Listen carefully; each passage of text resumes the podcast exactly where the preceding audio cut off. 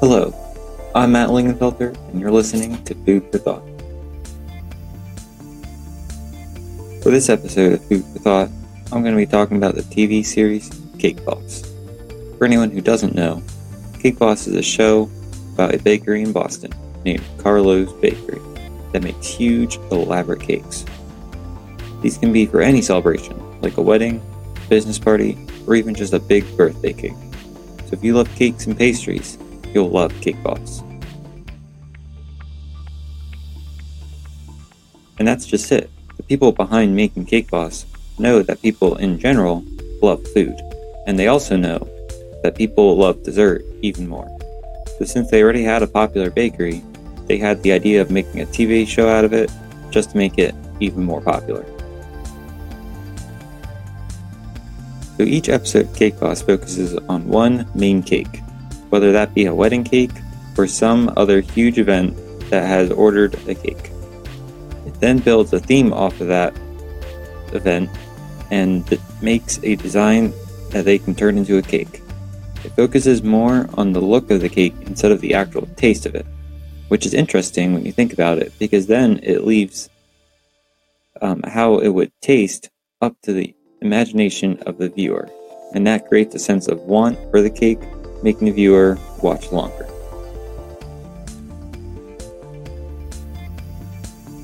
In between shots of making or designing the main cake of each episode, the directors include shots of either Carlo's bakery and how busy it is, or clips of smaller of making smaller pastries. These could be anything from cupcakes, cannolis, cookies, you name it. Sometimes these pa- smaller pastries are also going to whatever the main cake is going to. That doesn't happen in every episode. The director also sometimes shows drama that's happening between family members during the show. Something that separates this show from others, at least for the first few seasons, is that everyone working in the bakery is all part of the same family. That is, of course, until they move into a bigger bakery and have to hire more employees. And as everyone knows, working with family only leads to arguments.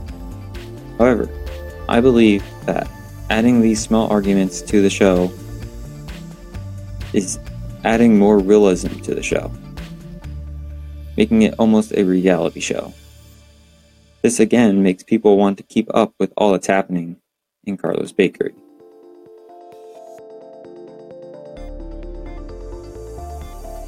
Along with adding family drama, each episode makes it seem like the main cake won't be finished in time, or that something's gonna happen to the main cake that'll make it go wrong.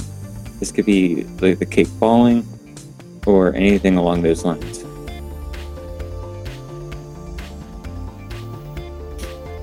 I've actually gotten to visit the, the bakery in person. Me and my family were taking a day trip to New York City, and we decided to take a detour to go to Carlo's Bakery. It was exactly like what the TV show shows. It's, it's very small and always crowded. It was quite the experience, and I hope that I can go back and visit the bakery again sometime. Thanks for listening to this episode for Fruit for Thought about the show Cake Boss. I've been Matt Lingfelter. Have a good night.